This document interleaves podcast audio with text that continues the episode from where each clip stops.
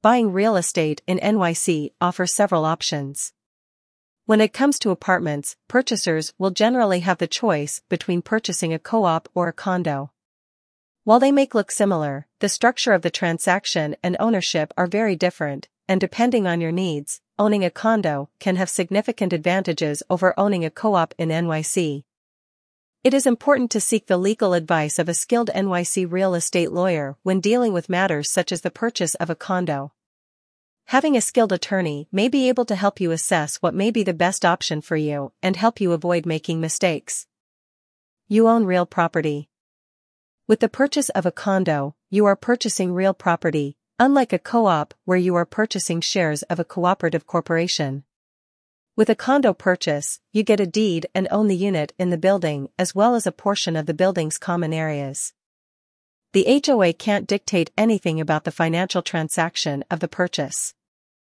Unlike a co-op, the Condo Homeowners Association cannot dictate how much money you must put down, what your debt-to-income ratio is, or anything else about the financial transaction of your condo purchase. While you are expected to pay your monthly HOA fees toward the maintenance and expenses of the building, the board of directors of the HOA has no access to any of your financial information and can't accept or deny you based on that. A condo HOA can't deny your purchase or sale. A condo board does not have the right to accept or reject the sales price or you as the purchaser of a condo in the same way a co-op board of directors does. A co-op will want to approve the sales price of a unit and will deny it if it is low enough to impact the value of other units in the building. A condo cannot accept or reject a sales price or you as a buyer, but it does have the right of first refusal to purchase the unit under the same terms and conditions. You have more control over what you do with your unit. A co-op can have highly restrictive rules. When you own a condo, there are fewer restrictions, and you typically have more latitude about what you can do with it. While you must abide by the rules and bylaws of the Homeowners Association, in most cases, condos can be sublet and used as investment properties as long as they comply with bylaw restrictions.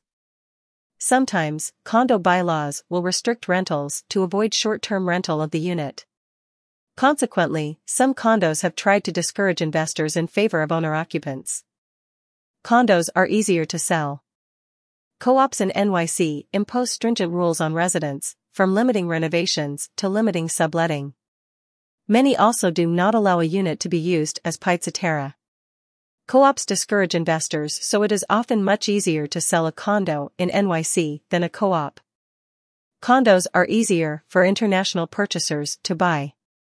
Because condos have fewer restrictions, they are more flexible and generally allow international buyers and investors.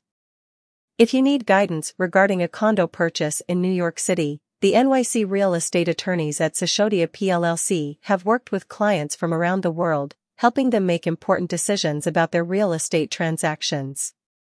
Contact us at 833-616-4646 or schedule a consultation with us via our online contact form.